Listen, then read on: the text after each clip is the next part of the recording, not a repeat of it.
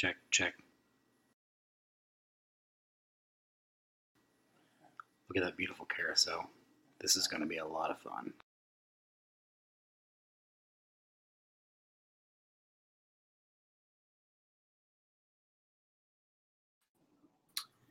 Hey, everybody, welcome to Taking the Time. I'm here with Brian and uh, Mr. Richard Page of R Page Watches. And we're just going to have a little bit of fun talking about uh, the new bronze case from R Page Watches and uh, whatever else we end up talking about. And if you haven't seen the pictures of this thing, holy cow, thing's gorgeous. I don't even like bronze watches, and you you had me. I'm like, wow. So That's my job to try to change your minds. right, exactly. There- there's, Um, no, there's no mind changing here, Richard. I mean, you know, the, the man who needs no introduction, the great Richard Page, coming live from Hawaii, uh, R Page Designs, and uh, I love bronze. And some of them I let patina, some I keep shiny. Um, you know, the bronze divers I let them patina because I think it looks cool, and the you know the nicer stuff that like you make, I would want to keep that a little more shiny. So, yeah, Right. I'm- when you when you keep do you do you um patina them? I was really looking something on um, YouTube about putting it in, in ammonia and salt and getting a real heavy duty uh, patina. Do you do that, or just let it do it naturally in your? I. I let it naturally uh, patina. I know some guys will force patina. They'll put it in uh, salt water, and then they take it um, like a something like a jar, uh, mason jar or pickle jar or something. Put a little bit of ammonia in the bottom, and then take a, like a little plastic cup and set the watch or whatever part of the watch they want to put in there, and the vapors will actually come up, and you can get some interesting blues and greens and things like that. Um, also, there's they you can also actually believe it or not, you can actually instead of using ammonia, you can use Brasso in the bottom of the container because it, c- it contains ammonia, and uh, it's it's just more expensive than general ammonia. But you'd think, yeah, something that's a brass or bronze cleaner wouldn't patina brass or bronze. But yes, as a matter of fact, it's it's big, especially in modding and things like that. These guys will force patina, and some people come out with really amazing colors, blues and greens. Um, a, a lot of times they'll come out just dark brown. So they, you know, they just clean them off and, and go back at it again. So this is my first- Wow. First foray into bronze watches, and I spent a lot of time with the manufacturing part to make sure I had the finish correct. And um, I thought it had a really nice brush finish. I like the finish on it, and I'm wondering that'll kind of screw it up, so to speak, if I start playing around with the with the metal and let it oxidize and stuff, or change it dramatically. I'm not sure I'm going to like it, so I'm just kind of figuring out if I want to take one of them and just kind of. I know I know you can remove the patina after it's done, but I just don't want to get too too wild with it because I, I figure if somebody buys it, they would just do it themselves and see where they, where they really want to uh, to have it. We, we Yeah. jumped right in. We need Yeah. to do a wrist check. we got to do a risk. off the deep end straight into you know hardcore, you know watch watch uh, destruction or modification, and it can go either way. You know, if you get too much that green stuff around the crown, it's never going to seat right. It's going to be like barnacles, and it's got you got to clean it out with a toothbrush. It's nasty, but wrist check. Okay, Yes. today it's uh, well, fanta- fantastic uh, co-star here. Dr. Q called me out on it today. I have, well, you're going to see it upside down. It's the Sangamon Mother Road, Route 66. Um, great watch, NH35 movement. Um, and it's a big, just a big, nice big dial. And I, I like, I like this watch. It's a lot of fun. And it's the only factory strap. I think it's because the lugs are so big on the actual watch that actually fits me. So, so far. So, All right. I have got my R page carousel. Love it. Beautiful Here, piece. Peter. cheat. And you, sir? Uh, well, I I'm think- I think- wearing my bronze that I launched today. That's- and, that's what we- uh, Oh, you're not wearing the Timex. No, I'm surprised. Oh yeah, takes a licking and keeps on ticking right. God, that's with a such beautiful. 1960 Oh, Elgin. wow. Made- made- 1960 it's- It's you know, it's like uh, we just gotta. I, I look at your watches and I'm like, this guy's a genius, and it's because, w- w- like whatever you touch turns to gold or bronze or whatever it is. But I mean, I look at this dial and it's such a perfect contrast to the to the case metal but then you look at the font and the font is a great contrast to the case as well and it just it like just sets you on fire when you look at it it's like wow and it well, like the, the, advantage i have is that i collect antique watch dials i probably have i don't know maybe five or six hundred of them and I, I'll hoard them for something. I mean, I, in other words, this dial I, I, I got recently, but I bought it with the intention of having it set in a this bronze case. But I have dials that I've been sitting on for years that I'm waiting just for the right of movement or case or strap or something just to really make it perfect. So yeah. since I I I see myself as not just as a watchmaker, but more of a watchmaker designer. Um, it's really important to me that everything I put out um, I'm proud of, and I want it to be something that somebody would cherish forever. So it's important for me that everything has a has a sense of um, that it, it, integrates with each other, and not just well, I'll slap this on and I'll slap that on and throw it out. I, I, everything has to be done right I need to have it perfect for my my own visual. Yeah, and I mean, and and and you can tell. I mean, there's no doubt about it. You can tell and that's like when we were talking about the carousel like the process you you do to pop out the the sunken dial and that's like like i don't know who else even thinks about taking it to that level and it's it's just fascinating like in defense of that i broke at least 30 of them trying to perfect that yeah I, I bet it's that's and I mean, I, I learned too. Yeah, That's... I can see why because you know the, these enamel dials, a lot of them are you know a hundred years give or take, and you got to be they're they're they're. Uh, I don't want to say they're fragile, but they kind of are fragile, right? Is that? Oh, it's, yeah. If you drop them, they'll crack. It's just like yeah. a porcelain um, cup or something. I mean, it's fire enameled in seven or eight layers. And it's you yeah. know enamel, enamel glass. So if you drop it, it'll break. If you put too much heat or too much pressure, it'll crack it.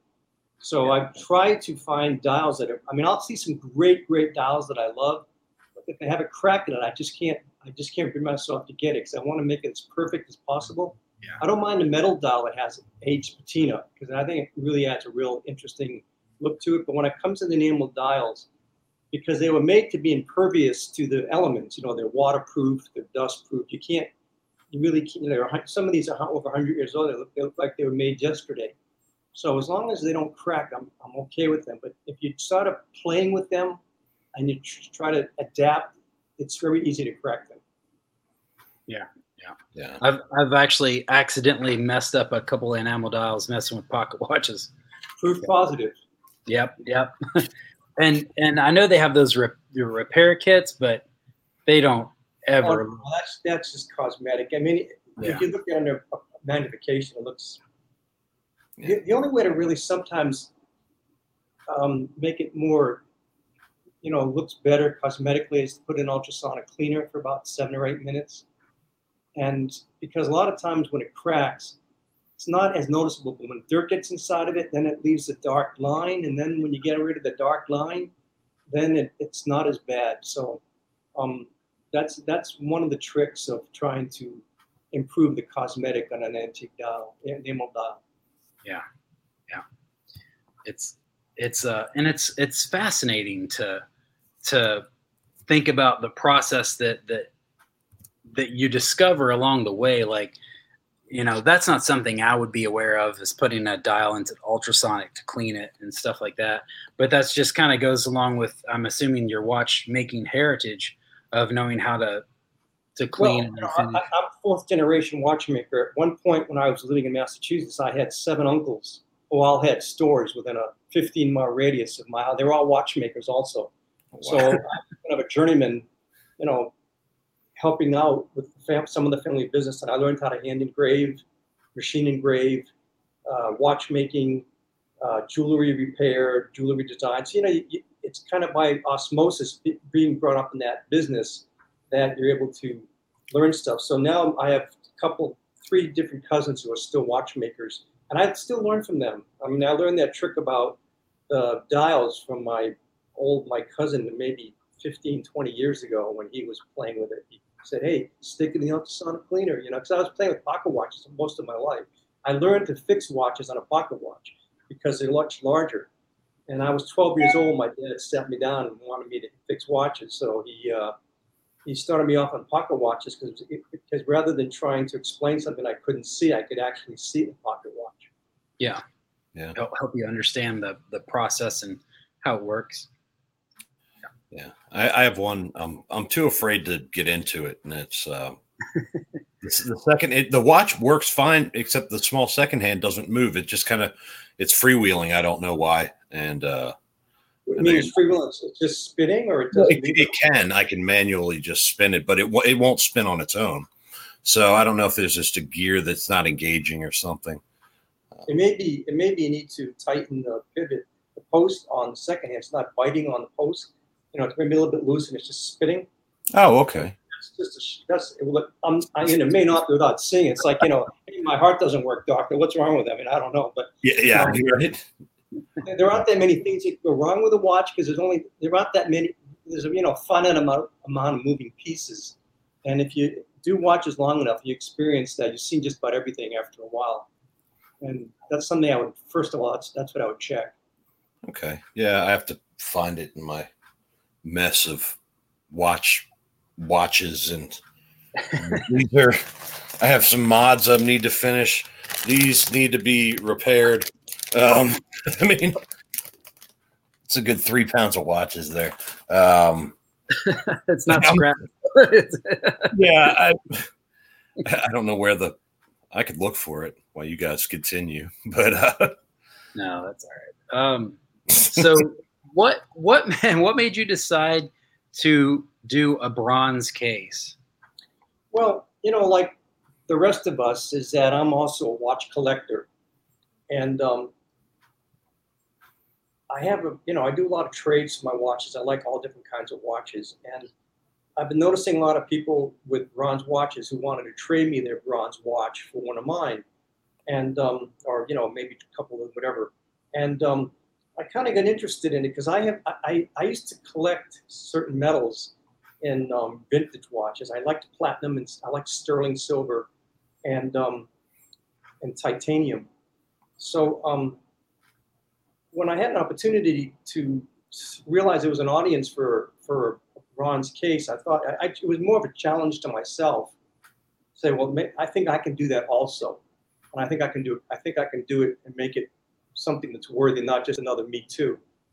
So Yeah. I really went to, you know, I had to decide what case to use, and I like the speakeasy because it's got so many different levels and it's and it's stepped that when it patinas, it'll really get. I, I thought it would get a really really nice effect when it begins to age.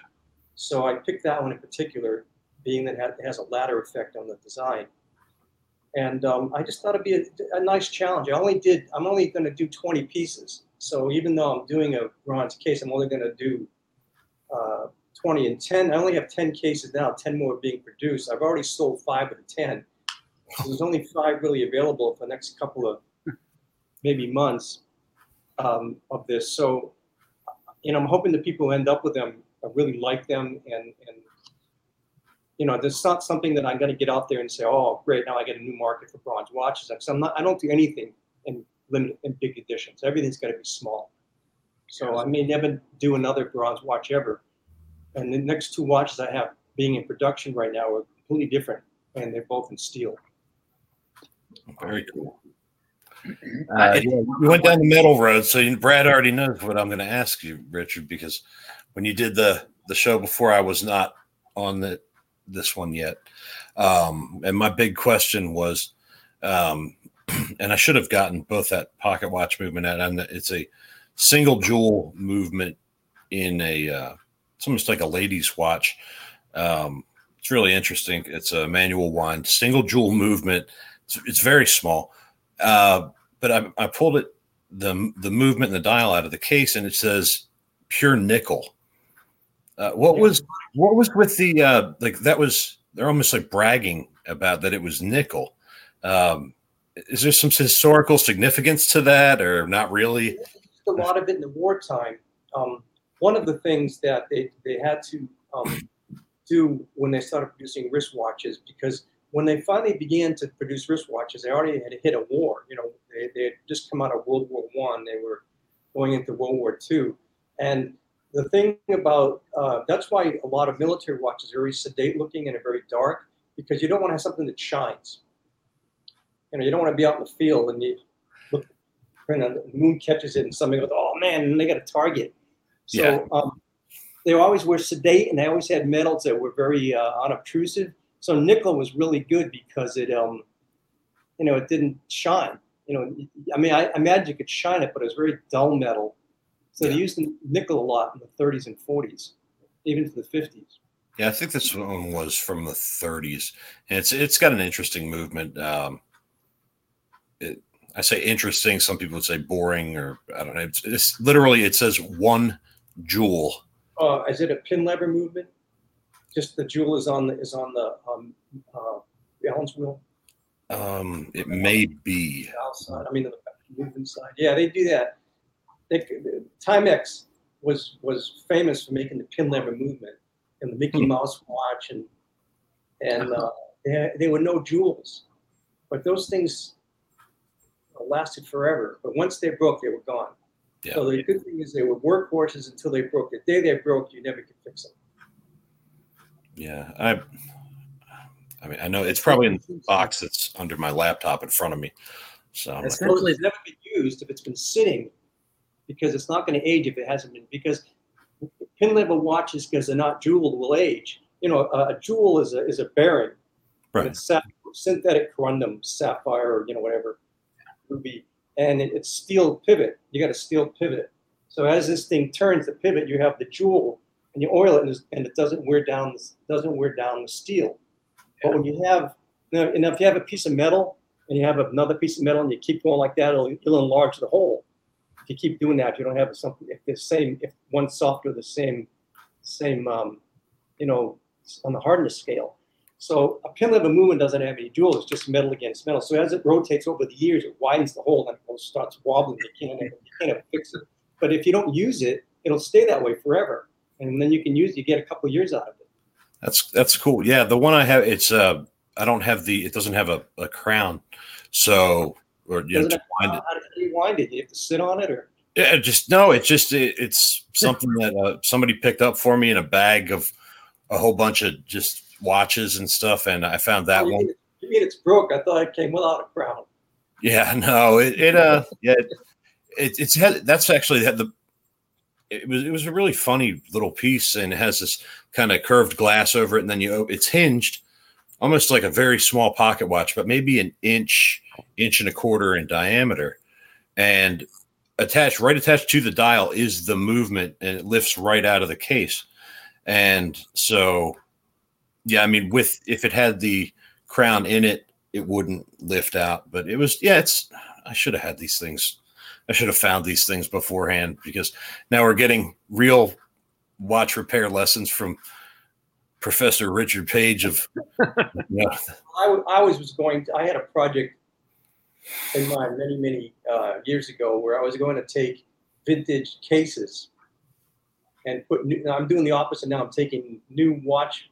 I'm, I'm, I'm designing a watch around an antique movement, and but my other idea was at the time to take antique antique watch cases, which some of them were really fantastic, and put new movements in them to make them. You know, it's like taking an old Mustang and putting a you know a, a you know a new motor in it right. Yeah. Yeah. disc brakes and all that and power steering and so that's what I was going to do. But then what happened was was that you know people got away from this 36 millimeter, 34 millimeter look, and it looked it looked pretty hokey. Um, today, the vintage watches and smaller ones compared to what people are wearing today, it just does it just doesn't translate. I, I I saw you you had mentioned that you have a couple of projects coming up, and I think I saw a post about a 41 millimeter case. Yeah, you know, I, you know, I people just been driving me nuts over the years. Oh, it's too big for my wrist, and and you know, and, and ironically, living in Hawaii is that I sell, I sell a lot of my watches to Asian women. In fact, my wife wears my watches, and they're they're not that, you know, they're not like six feet tall women. They're, they're usually more and they love them because they they um, mimic a European style, which is an oversized watch. But I'm getting a lot of stuff saying, "Oh, I don't want a big watch. When, when are you going to do a smaller watch?" And I started working with another company, another, another company in another country, and they they want me to produce a smaller watch. So I said, you know, maybe the time to do it is now. So um, I've designed a Art Deco style 41 millimeter watch, which I'm going to be using a, a new Swiss movement. Okay. But I'm going to be using an antique an antique dial. It's gonna it's gonna be it's gonna be an R page look and feel, and it's gonna have that kind of different uh, approach. So I'll be doing that, and I'm pretty excited. That's what I did with my speakeasies.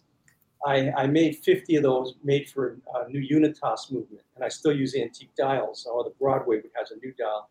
So again, I um, I'm trying to integrate different types of um, directions in watches. Since I don't, I'm not just married to old watches and new watches. I just I just like them all. To me, it's just it's just all part of the same world. Right, Bec- because you, uh, for, forgive me if I, I don't get this completely right, but you were the manager of like a high end jewelry store at one point with a with a lot of different brands. No, no, no. That was my own store. I had Oh, seven okay. retail stores in my in my days in San Francisco when I moved there in, in my younger days, and um, I had a really pri- a high profile watch store in, in San Francisco on Union Street, which is a, kind of you know, like Newbury Street in Boston, or I don't know where else to make an analogy, but um, so I had a store uh, which I specialized in vintage watches and um, and new watches, and I you know I was I was an authorized dealer for IWC, Jaeger LeCoultre, Ulysses Nardin, Ikepod, Alain Silberstein, Oris, Fortis, uh, IWC, the Porsche watch. You know, I, I had a lot of great dealerships, and so I was really on the map. And since I was, um, this is back in the '90s, um, I get a lot of high tech people from Silicon Valley coming up, and and I did a lot of business with you know some pretty famous high tech people, which I, I don't want to mention their name, but that was pretty fun for me, you know, to to, to sell watches to these guys and, and to meet them, and you know, I had a I had a really fun business. But I got out of retailing and jumped onto the internet uh, in the very in the in the late 1990s, and never never opened another retail store. So it's it's not confirmed, but you may or may not have sold Bill Gates a watch. Is what I'm hearing. May or may not have. Well, ironically, a Uh-oh. good friend of mine who's from Taiwan was in here at my house recently, and um, he bought a watch from me, and he said, "I'm buying it for a certain guy," and it had Aladdin's lamp on the dial in the 1920s. And he tells me it's going to go to the guy who owns Alibaba because they were buddies. This guy uh, Excuse me. I don't remember. Anyway, he may be wearing my watch, and that'd be kind of cool. right. it's no kind of like ironic, sort of in a very strange way. Yeah, major irony there. It's very very one-off bespoke watches and versus you know big mass-produced you know stuff and uh, it's kind of yeah two side to the two sides of the coin meet in the middle of the yin and the yang. So that's, that's too cool. Francisco in a high profile location time, I met a lot of celebrities and movie stars and all that. And they, they were kind of interesting. Not all of them were, were, as, were as interesting as, as they appear on, on the screen. You know, like, a lot of them, Yeah. a lot, but some of them were super interesting people. And um, and my claim to fame was I sold Joe Montana a watch, so that was that was Oh, Nice. one my, That, that's a big name. Okay. Yeah. I mean, uh, George Lucas used my watches for the movie Tucker. I don't know if you ever saw that movie. Hmm. It was it was about the, the guy who invented the Tucker car and Oh yeah. my watch at the stage set. And, you know, I, so it was fun because being in the Bay Area uh, around all those crazy people in the '90s was uh, was an exciting. I can't even imagine that. That yeah, I'm, I'm sure you got in a little a little bit of fun while you were living out that way, and uh, yeah, I'm sure I'm sure you met up with some, uh, some yeah some interesting and perhaps eclectic types of, of people. That's well, uh, that's all. That's all. That's all there are in San Francisco. I mean, right. if you want to you want to meet interesting and weird people, just go to San Francisco. I mean, I lived there for a while, and um, after I, you know, I left when I graduated college, I moved up to California. I ended up getting, and you know, living there, and um, it was a lot of fun back in those days and living in California. Now it's kind of uh, overblown, and you know, it, it, has a lot of problems. And I'm glad I'm not there any longer, but it is a beautiful state. Yeah, yeah, it definitely has a lot to offer. Uh, so that that's that's really cool. I, I I love the history. I love movies. I love watches. I love cars. I you know motorcycles, things like that. So yeah, I mean I'm, I'm just kind of hanging on to every word that you're saying, and I'm actually getting instructions on how to possibly fix something you know myself from the master himself, which is a very rare opportunity for me because you you really you are a watchmaker. You know and it's it's a dying art. And and you're an artist too. Like i mean it's it's it's clear like i think it's pretty clear in the community that i i definitely look up to you respect you and and try to learn as much as i can can from you so when when brian says that i'm like i, I talk to you all like two or three times a week it's pretty consistent the way i think we're just chatting regularly. So I'm like, oh, just just message him. so maybe oh, not. You don't want to bother him, yeah. no, no, I love working with um, with people who are just coming into business and really take an interest in it. I feel like I, I really I've been in it so long, and I really want to give something back to it. Uh, it was really been it's really been kind to me and gave me a great life, and um, in return, I, I try to help as much as I can, and I try to participate as much as I can in discussions and stuff because I, I just think if you know people who, who are looking for knowledge. I mean, I, I mean, I had to do that for a living when I owned Time Zone. I don't know if you knew that. I, I, I founded TimeZone.com, and um, cool. and that was a very interesting uh, experience for me, where I had tens of thousands of people who were into watches coming through a day, and try to control. I was like the mayor of the community, and to try to control that type of audience. Because you know most people who went to watch is a little bit higher in the intelligence level and a little bit higher on the income level because they can afford and they understand it. So when you get those kind of people in a discussion they get into you know a pissing match and i have to be the moderator. I mean it's it was it was really a challenge for me. Um, yeah it, yeah that's all when, i can say I, I was actually i used to work in a, in a mental institution as a psychiatric aide I think running oh. time is much more difficult than working there. we haven't met before then. Yeah. so I was going to I was going to ask one question before I went to time zone because that's definitely something that I wanted to to, to talk about. Um, so I'll, I'll, ask my question, and I and I think I know the answer to it. But um, what is your favorite big luxury brand? Well, you know, that's a very difficult question for someone like myself. I have an affinity for liking uh, Jaeger-LeCoultre only because my dad was a Jaeger-LeCoultre dealer. And I was just a little kid. I used to go and play with those watches in my dad's store. And um, he also was a dealer for Waltham and Hamilton and Bulova, you know, all these kind of things. But, Jaeger was just kind of his his his uh, his big brand. So when I got when I was able to kind of get a little bit of money together to be able to collect a watch because you know watches can be even throughout the ages have been expensive. I started to collect um, Jaeger Reversos, vintage Jaeger Reversos. They weren't expensive when I was collecting. Nobody really wanted them. They started making them in the mid 30s, and I kind of got a got a you know a real fondness for Jaeger. So when I had my own store, I fought hard to get the Jaeger dealership, distributorship, which I you know the authorized dealership, which I got. I was pretty proud of myself for being modern day with that with that company. So I really like their watches. I'm not, you know, today if I had to pick out my own watch, I'm, I'm more prone to like Panerai. And um, my wife is a huge Cartier fan, so you know, unlucky for me. And, yes. I I know the feeling. My my wife just discovered the uh, there's a 38 millimeter Panerai that the duo that just came out, or I, I think it's pretty new anyway. I That's, feel your pain. I feel your pain. uh, don't, yeah. Uh, yeah, I, I, my wife was talking to me the other day, and she hears Brad and I talk all the time, and so she starts talking about chapter rings and bezels and things. I was like, pretty soon she's going to know how much these things cost. Like, she did. She did get me a watch for my birthday, and it was yeah, it was nice. Pillow talk with you too. You're in bed, she's talking about bezels and stuff. Get, get you all excited. No, I was just, you know, we were sitting there watching a movie or something, and she's like, you know, I, I like the chapter ring in this watch. So I was like, what are you talking? You wear a smart watch. What are you talking about? A chapter? You know, what, how do you how do you know this stuff? And she's picking it up, and so I need to be careful now because you're in a very dangerous position, my friend. Yeah, I mean, after yeah. You see the the chain of this, like it's just downhill from here, man. yeah, it starts with, it starts with stars.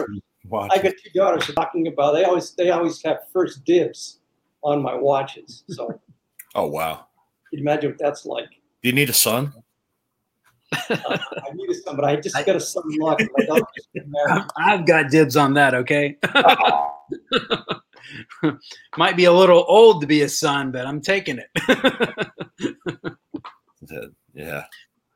uh, yeah, that's. I mean, and that's one of those things, and that that's one of those things that's super cool, Richard, is that you know you you are willing to kind of pass the torch and, and pass that the the passion the the knowledge and the passion you know to the, the next well the next generation's younger than i am. I just turned 39 but you know and to to get younger people you know in the earlier 30s and 20s and even down into mechanical watches now it's it's a little bit more difficult with all the the tech um, smart watches and things like that. They say oh well you know this can do well, you know, what's that one do? Well, you know, if you drive one mile at a constant speed, the, you know, on my outer bezel, I can measure your the speed of your car.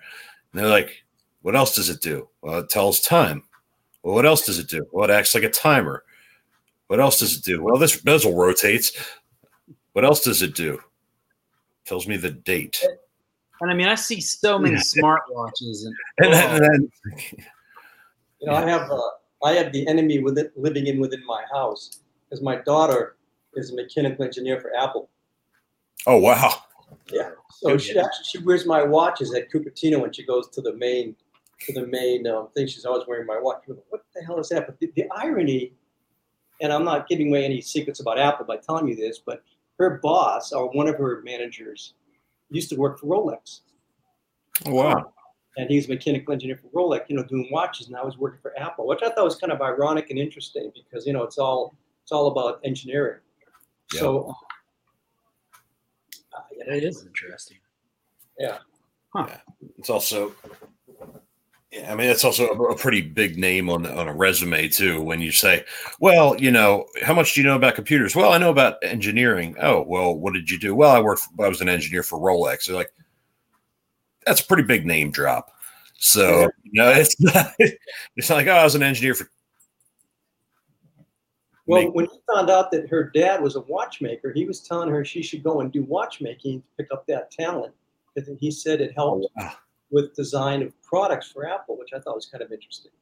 Huh. So we may see an R Page smartwatch in the future, is what I'm hearing. Uh, highly unlikely. highly unlikely. Maybe if I put a gun to my head that's not unusual, maybe. We're on the same page. yeah, yeah, yeah, yeah. But that that is it is interesting because you combine the old with the new. Uh, whether it be the, the movements and the dials or an old dial with a new movement in a new case you know, or the original idea of using an older case with a newer movement, you know, kind of like a heart transplant. And it's it's really cool, and I could see people that are into more into tech actually liking your style because it combines the old with the new. It's granted it's not digital and it doesn't give you an EKG and it doesn't tell you your pulse oxygen level and doesn't give you directions to the nearest bathroom or any of that. But you know it. It is an idea though. Yeah, yeah, I, that would sell.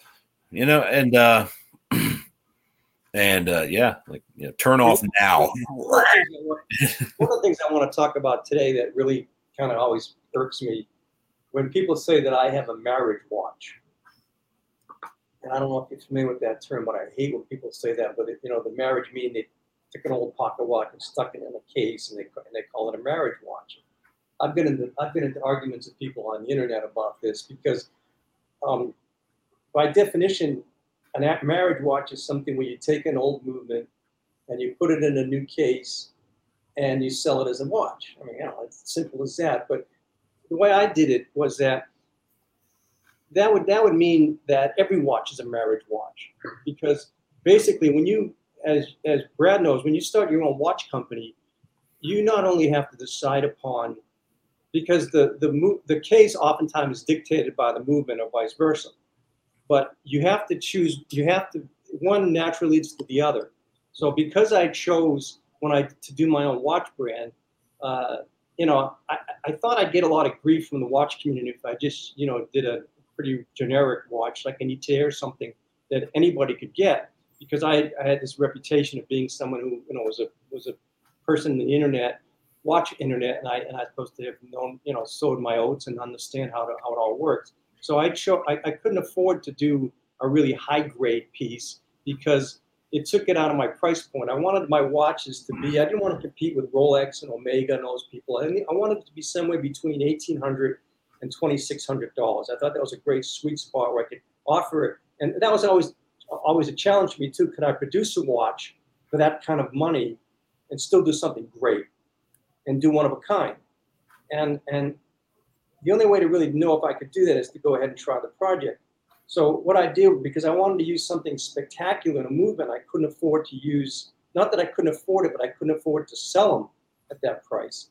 Um, I chose an antique pocket watch movement because that's in comparison of today's watches, that's like the Patek of today. I mean, some of these things, if you look at the movements, they're extraordinarily workmanship. And remember, they're, they're always they're engraved and they're beautifully done, and they weren't even made to be seen. They were stuck inside of a, of a post cover.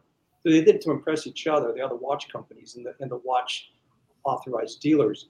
So when I chose to do um, a pocket watch movement, I built my case around the pocket watch movement. So it wasn't like I married a, a movement with a case. My whole watch brand was built around a specific movement, and that's and that's one of the things that I really wanted to put out to people about my watches is that this thing is really well thought out. Um, that I wanted to build a case just like I, I was just like a uh, case manufacturer because the watch companies did not make the cases, the old pocket watch companies. They made the movements, and some other company made the cases, and they were put together at the distributor at the or at the retail stores. And so um, they had to make them generic. That's why the American pocket watch movements are, are 12 size, 16 size, 18 size. They were they were generic, and um, there's a little bit of leeway in the cases because they were hollow. But I had to I had to take I had to take a, a movement and make a case that was going to account for 30 years worth of uh, engineering because my movement's between 1895 and 1935. That's actually 40 years. Yeah. So, I, so each each decade they slightly changed it. So the 1935 movement is a little bit different uh, weight, size, dimensions from an 1895 movement. Even though they're, they're the same diameter, they're different thickness. This, this, this. So that's always been the challenge is to is to make a generic case that will fit an antique pocket watch movement and still make it look like a, a refined piece, not just something that just stuck together because I could. Yeah.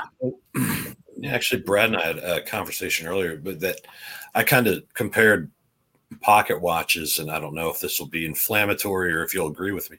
Um, I compared them to a, a, basically a sandwich. You know, you have a top, you have a bottom plate, everything builds off of then you know your top plate and everything screws on and everything's in basically in between these you know your two main plates and that's what all the work is done in between. That's the the meat and the cheese or something. And it's to in order to make a sandwich come out you know because you're basically taking different sandwiches and making them fit in the same having them able to fit in the same wrapper or box by creating these case these great case designs that you have and i just think that that is it's so incredible because yeah i mean the the tolerances and variances. I mean, one movement might be a little bit thicker or thinner, and you know, way more or less. You know, and you, you don't want um, you know any contact with you know the the crystal or the back, and you know things like that. So just getting that perfect, that kind of golden ratio is. Uh, I can't imagine how much math is, is put into each case design that you do. So. Well, the, the real the real refinement I had, in fact, the only refinement I had was that um, the old pocket watches did not come with stem and crowns. Like modern watches come with a stem and crown. It's a D10. You unscrew it, it pops out. You screw it back in. Uh, the the the stem and crown were part of the case. Yeah. So that yeah, as you're showing. So. Yeah. Yeah, I also build. I also build watches. exactly. So in a pocket watch, you've got you've got the case, the, the crown, the stem, and a sleeve, which mm-hmm. it pops into. So the only refinement I had since I was making my own case to fit a pocket watch was I, I had to manufacture and engineer my own stem crowns and sleeves. Yeah, there you go. There you go. Yeah, exactly. So that, that's actually a D10. That's a D10. Yeah. Yeah. So um, I, had to, I had to design my own so that the refinement I have is I can shorten or lengthen, well, not lengthen, but I can shorten the, the stem or I can whittle it down to make it thinner. So that was the only refinement that I could actually only do and still use um, most of the American pocket watch movements in the 12 size. That's that's brilliant because I, you know, if you had given me that as you know a, a question on this, how smart are you test, I would have been banging my head against the wall and saying, "No, well, it's, it's just it, you can't fit." I wouldn't have thought about adjusting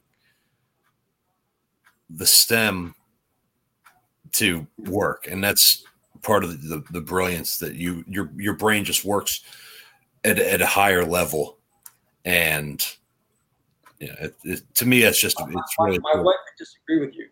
Well, yeah, my yeah, my wife thinks, um, yeah, well,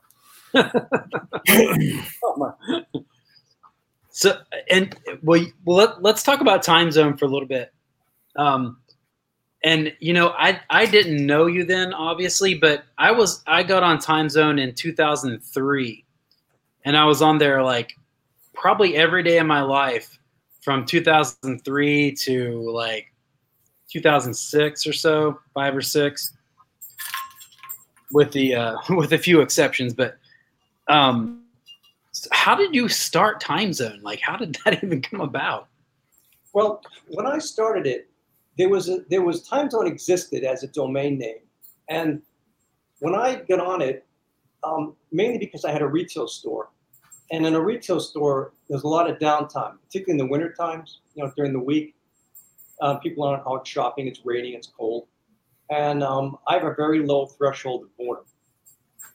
So um, I started, you know, I got a computer, and this is in the, you know, the mid '90s, and I started playing uh, on the computer during the daytime, and I found Time Zone inadvertently, and um, I, uh, but I didn't start that way. I started off because one of these guys who um, was a big high tech guy down in Silicon Valley, he had a company called OnSale, which predated eBay it was actually the very first auction, internet auction house um, on the internet. And his name is Jerry Kaplan. And he, he, he was with, a, I think it was Lotus, a few other companies, but a really brilliant guy. And he came up and he had heard about me because I had sold a lot of his high tech friends watches. So he came into my store and he said, You know, I'd like you, I'm, I'm running this auction place online. I'd like you to be the auctioneer for watches. And I said, run that by me again. he said, I'm, I'm, I'm doing an online auction for watches. And I, I, I go, oh, I, I, you, you lost me. You know, I'm, I'm, you're way above my pay grade. And he said, he said, well, it's very easy to do. You, we'll start off getting you an email. I said, a what? An yeah. Said, no, I, I get it. It's back so, when you had a phone that plugged into the wall. Goes. I actually got my name at AOL.com. That's how far back, how early it was. so, So here I am, and I got an email, and I'm working at, and I started. I said, "Yeah, it sounds like fun. You know, let's do it," because I was bored. And um, so we launched on OnSale an online watch auction, and I was selling a lot. I was selling expensive watches. I was, I was believe me, I was I was kind of like I thought I, I had died and gone to heaven. I could not believe this was actually happening. But eventually, eBay came on, and they started to compete with each other, and, and he started losing momentum, and he closed it and did something else with his business, sold it to another company. I think Egg, Egghead Software bought it, and um, so he said to me, "Look, you've been, you've done really well on the internet. You should do your own internet site."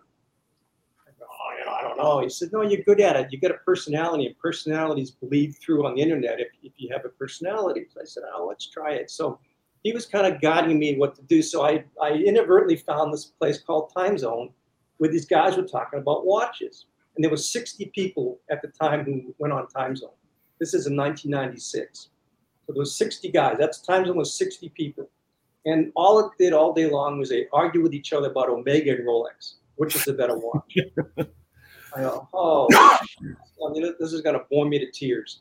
So I, I come on, and I'd start saying, hey, you maybe looked at Chronoswiss, maybe looked at IWC, and then people go, who's this complete idiot coming on talking about these obscure dumb watches no one wants? But eventually, they got, I got kind of accepted into the community, and I became a personality with these 60 guys. The guys who owned Time Zone were in Singapore, and they um, didn't want to do it anymore. Just a pain in the ass to them. They had built Time Zone because they had a web designing company and they wanted to show people what could be done. So they bought the domain name for Time Zone and they said, you know, Richard, if you want it, since you're kind of active on it and you can watch business, why don't you take it over from us, buy it from us? So, you know, you know, not that expensive.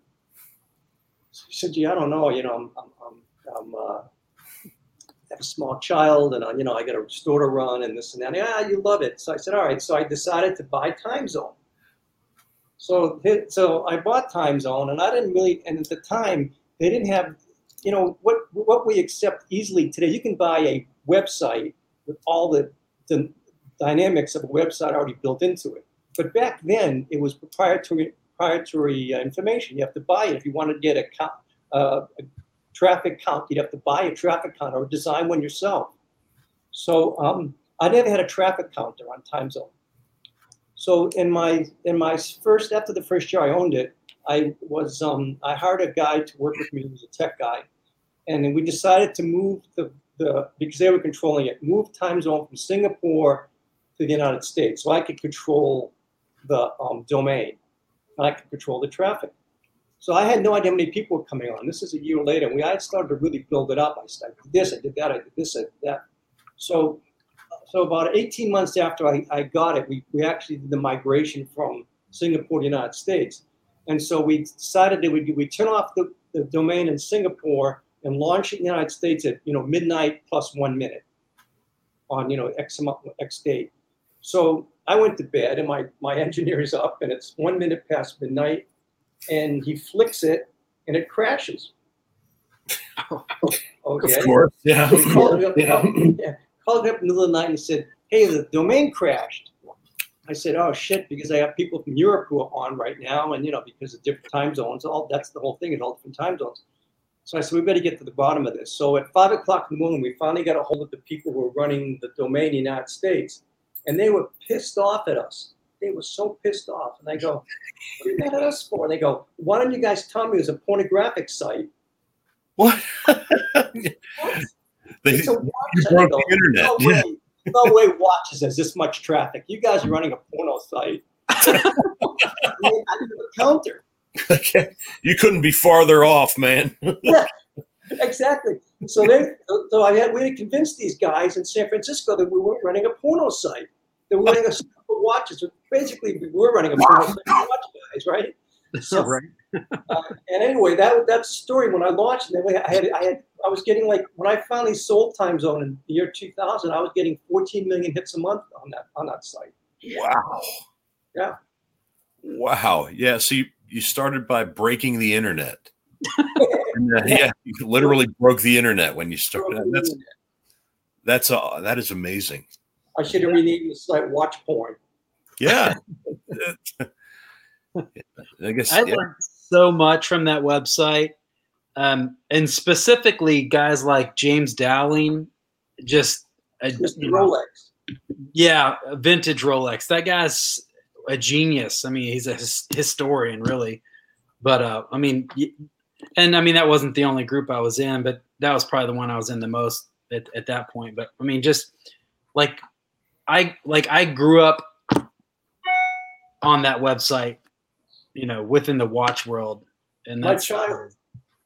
yeah, yeah, yeah, exactly, exactly. I mean, it's uh, I mean, I I love that website, and I and I uh, I recently got back on it just so I could see if I could reconnect with some of the people that I used to talk to, because I was big in um, I was in the vintage Rolex forum all the time, and I was in the Panerai forum all the time, and every once in a while a couple others, but there was some great people in there. I went to um, a get together in San Diego because because of time zone, so it was you know, like it's a it's a great website. Like So you have you have a, you go there every year to a watch meeting in San Diego. um, I just went to one. It was uh it was a Panerai get together in like 2005, I think, four or five somewhere in there. So it's it's been a while. Yeah, we had a couple of time zone dinners with some luminaries. You know, the guy who did the Freak for Ulysses Nardin. I forget his name. Yeah. And uh, a lot of the big watch guys would come to San Francisco. We took them off for dinner, and it was an interesting. they're- uh, Some of them are kind of not really dynamic because they're kind of more like scientists that you'd see in a lab. They don't. They're not. They're kind of shy. And I mean, there's a lot of them who aren't shy. A lot of the, you know, they promote themselves. A lot of the great watchmakers promote themselves now, but some of them, the behind the scenes, they just kind of shy. Uh, watchmaking itself is a really solitary type of work. You know, you're not like relating to anything but a piece of metal all day long. You know, trying to figure out how to how to make it run. So, uh, watchmakers by by profession aren't always um, very uh, you know outgoing, but it was fun um, meeting with them, trying to bring them out, trying to make them you know have a good time in San Francisco. We had a good time with them. The the Yeah, freak That's man. why it's not my profession. Yeah. I I can picture that watch. I don't remember what the complications are, but I remember like that that arrow looking piece with the gears that you could see how it rotated. I mean, that's that's that was a phenomenal watch when it came. I remember when, when they released it, and I mean, Ulysses Nardin's kind of known for that type of creativity, I guess. yeah, Um, thanks to an the guy, artistic flair. He, he passed on, but the guy who bought the name Ulysses Nardin, he, he really re- reinvented that brand. Um, in the 60s, when, that's when Ulysses Nardin had its heyday. Uh, they were like a Lucien Piccard. I don't know if you ever familiar with that line, but you know they, they produced some fun watches, but they were very very traditional and you know you would nothing really really special at all. Uh, they made a nice product, but they um, they weren't um, you know really high line or exotic. But the guy who, who bought the name in the '90s really really reinvented that whole that whole Yeah. brand. Did a great job on it. Yeah, and I mean, in the '90s, I was a teenager, so you know, I, I first my first exposure to uh, Ulysse Nardin was in like 2002, maybe 2001, 2002, and I had, my first one I ever saw was the 1846 chronometer, the Marine chronometer. Yeah, yeah. I carry those in my store. They're a great watch. Yeah, yeah, but it you know compared to some of their other stuff, kind of bland, but a lot of the, I mean, watches were bland by nature up until, I mean, if you, if you look at the history of, of, of design and watches, the most radical design was the was the Cartier Santos in the 20s because it was a first wristwatch. And then you didn't see anything really, really outstanding until the Ventura, the Hamilton Ventura in the 1950s, the one that Elvis wore. Yeah, Um, yeah. Great design was the Accutron Space View. You know, when you could see through, you know, that. Oh, yeah, you can see the coil and Yeah, it had it sound like a mosquito. And then you didn't really have anything really outstanding that really broke new ground until I think perhaps well the, the Cartier Pasha was the first oversized watch to go out of break out of 36 millimeter. That was kind of interesting. But the Halter Barnes, which is Vianney Halter, his partner, and he when they first made that first um, uh, watch was just extraordinary. I don't know if you remember it, it, it was the One had three dials on it. It looked like a Nautilus. Looked like an old, you know, not not the Nautilus of uh, the, the watch, like The Nautilus shell, yeah, the Jules and Verne, the Jules Verne novel. Yeah. Twenty Thousand Under the Sea. that spiral, the Yeah, it was like it was it had three dials. It was very very cool. And I did an interview with him for Time Zone. I was really with his partner Jeff Barnes. We actually designed it, and they had a falling out, so it didn't really work out. But then Vianney Halter really went and did some of his own great stuff. He's he's he's a real incredible designer now. He's really doing some interesting stuff. But his his Halter Barnes watch in around I think it's around 2001, maybe 2000 was um was really a, a next step in watch design that broke new ground. And, and Alain Silberstein uh, also broke new ground with his Chrono 2. That was in probably 1995, maybe. And um, just it was because it was so different. He introduced all these colors into a watch. yeah. And you can kind of pick out over the last century things that changed the dynamics of design in watches by by certain watches that changed to kind of nudged things in different direction because everything else like you say was very bland looking watches by nature because they were the only jewelry men could wear were bland by nature Yeah. So, so the Pasha was the first oversized watch. So, you, would you say that they would probably be the primary creditor of the large watch, or do you think that that Panerai was because Panerai Bright- to me, yeah Panerai came way later. Panerai I mean Panerai was okay in the in the collector world but people didn't wear big watches up until the, the late 90s and um, that's when I first made my first rocket watch was in 1996 I took a pocket watch and I soldered lugs onto it and I had a, a, um, a pocket watch on my wrist and I wore it around my store people come in and go what the hell's on your wrist I go, "It's a I've thought about doing that. I've wondered if it was possible, and apparently you've already done it. I mean, so that's that's really cool. That's why I get the name Rocket because rocket means a cross between wrist and pocket. Rocket. Wrist. oh okay, So I wore it around, and people would people would get all offended by it. What's that clock doing to the wrist? And I go, I have this because I'm hard of hearing.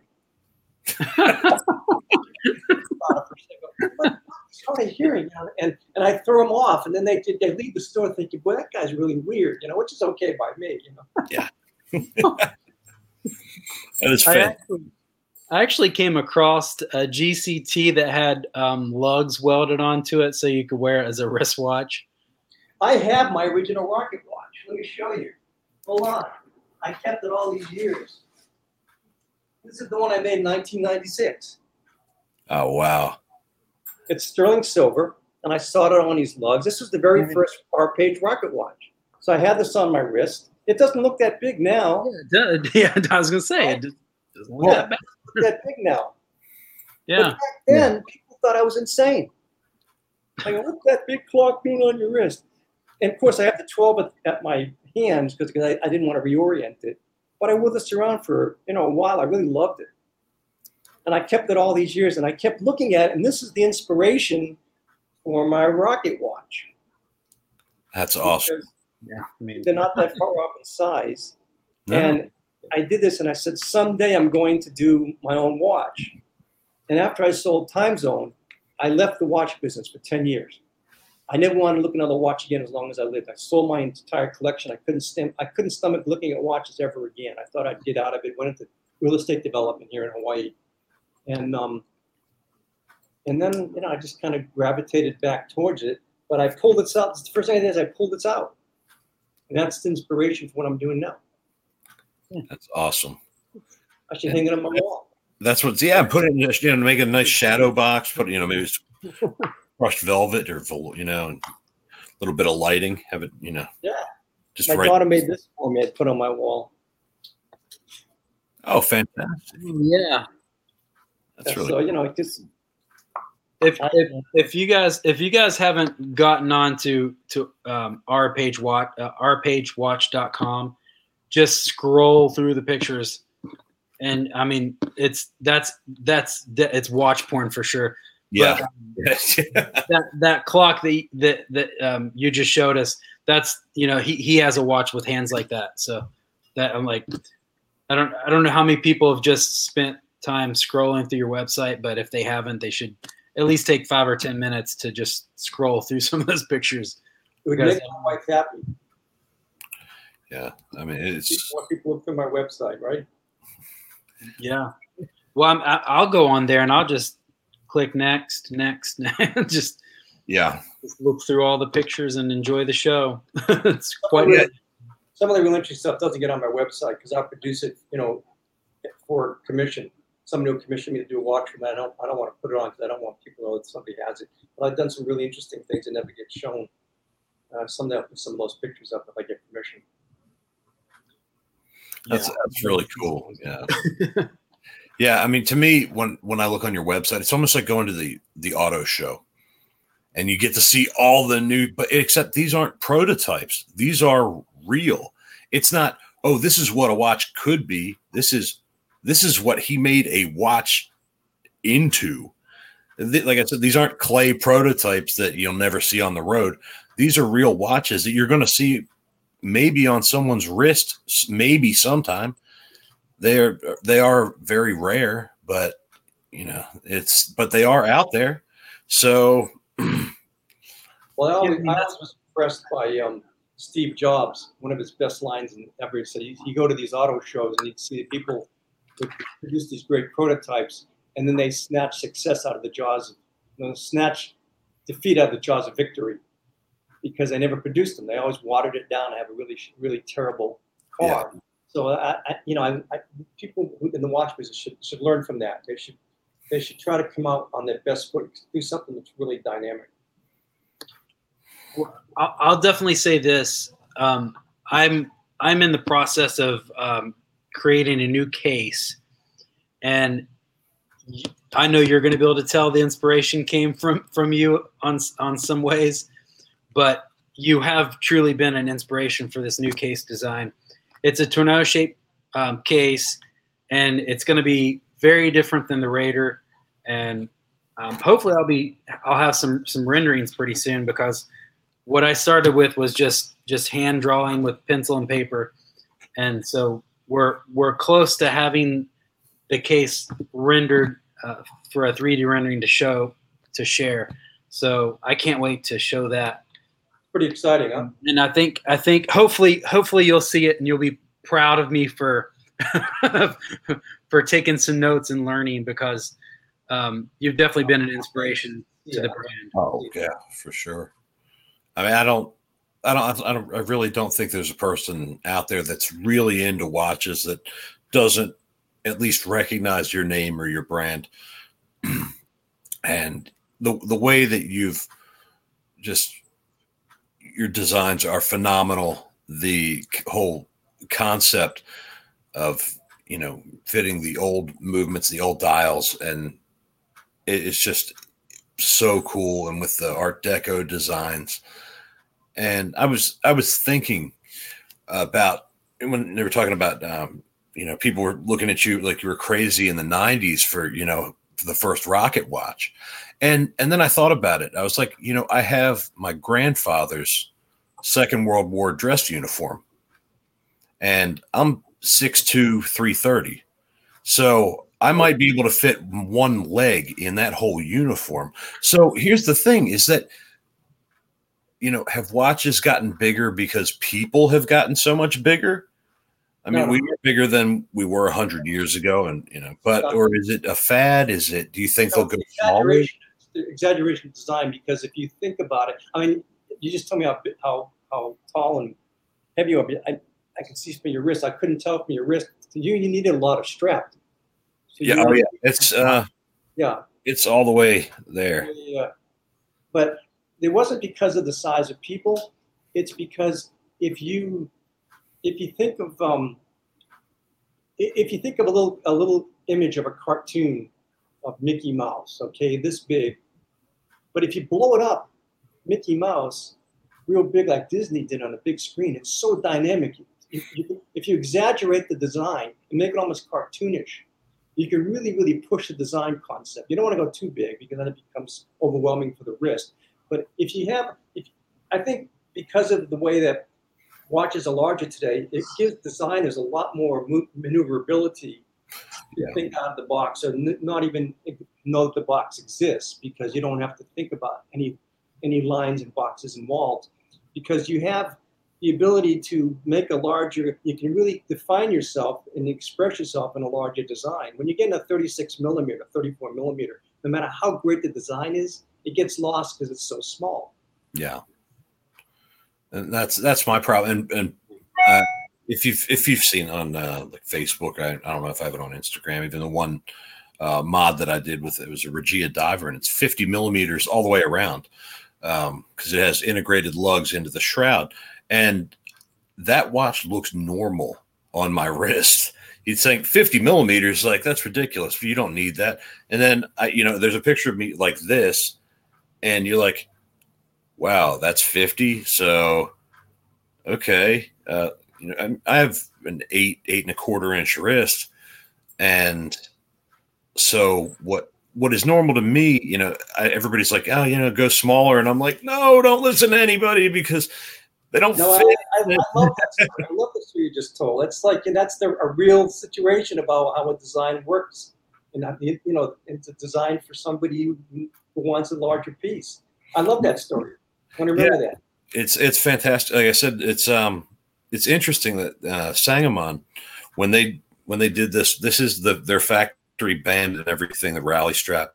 Uh, but it, you know, I did have to take the other strap keeper off. You can see, I mean, it just has a little tail. But the only reason this strap fits and why the one that I got on Brad's prototype didn't is because the I think the the notches go down a little bit farther on this one.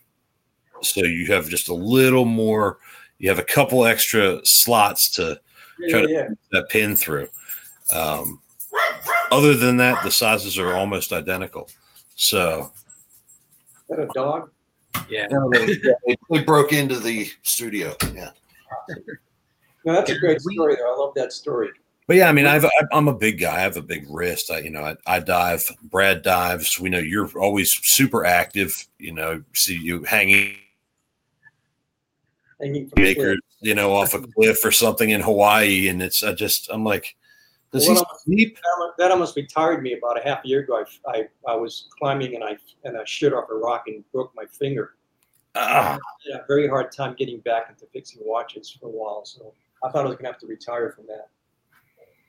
Well, I'm, I'm glad you haven't, and uh, it's it's been such just such a pleasure. I mean, it's my first time getting to actually speak with you, and I'm I'm I'm such a huge fan because really, what it to me what what you're doing is you're bringing the best of the old and the new. And I, I am a historian, uh, mostly European history, the Second World War, but um, having grandparents in the Second World War, my grandmother was a nurse in in Pearl Harbor out near you.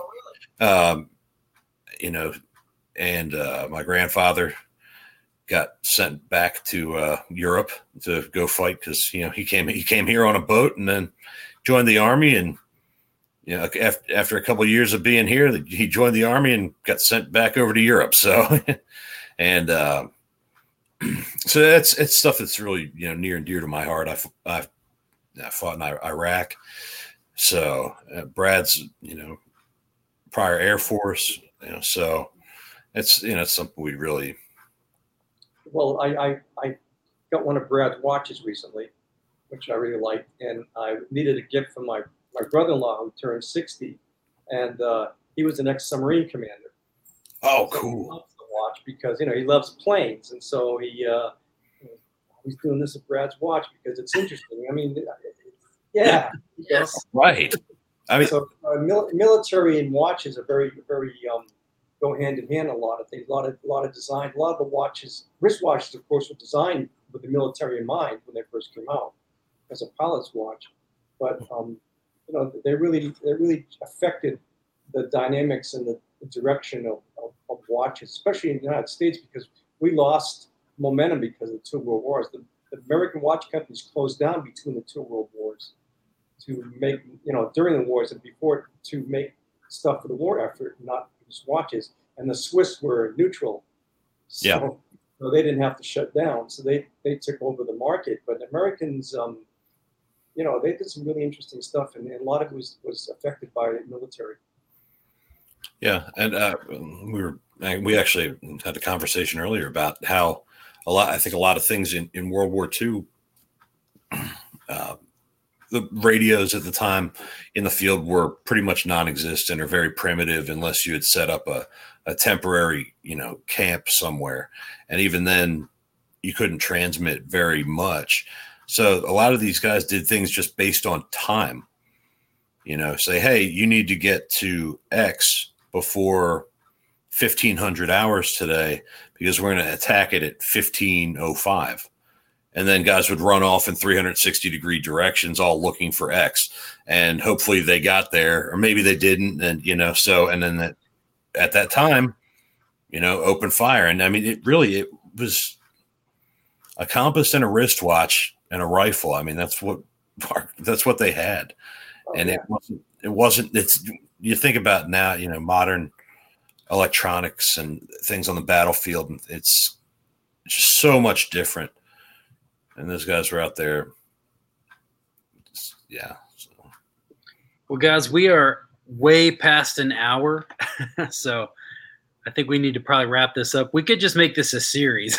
like, yeah, that, that would be I fun. Could, I could talk to you guys all day, but I think we need to wrap up the show. Um, I'm going to give the, the floor to, to Mr. Page if he wants to say anything uh, uh, as a final thought, and then uh, we'll plug the channels and we'll head on out.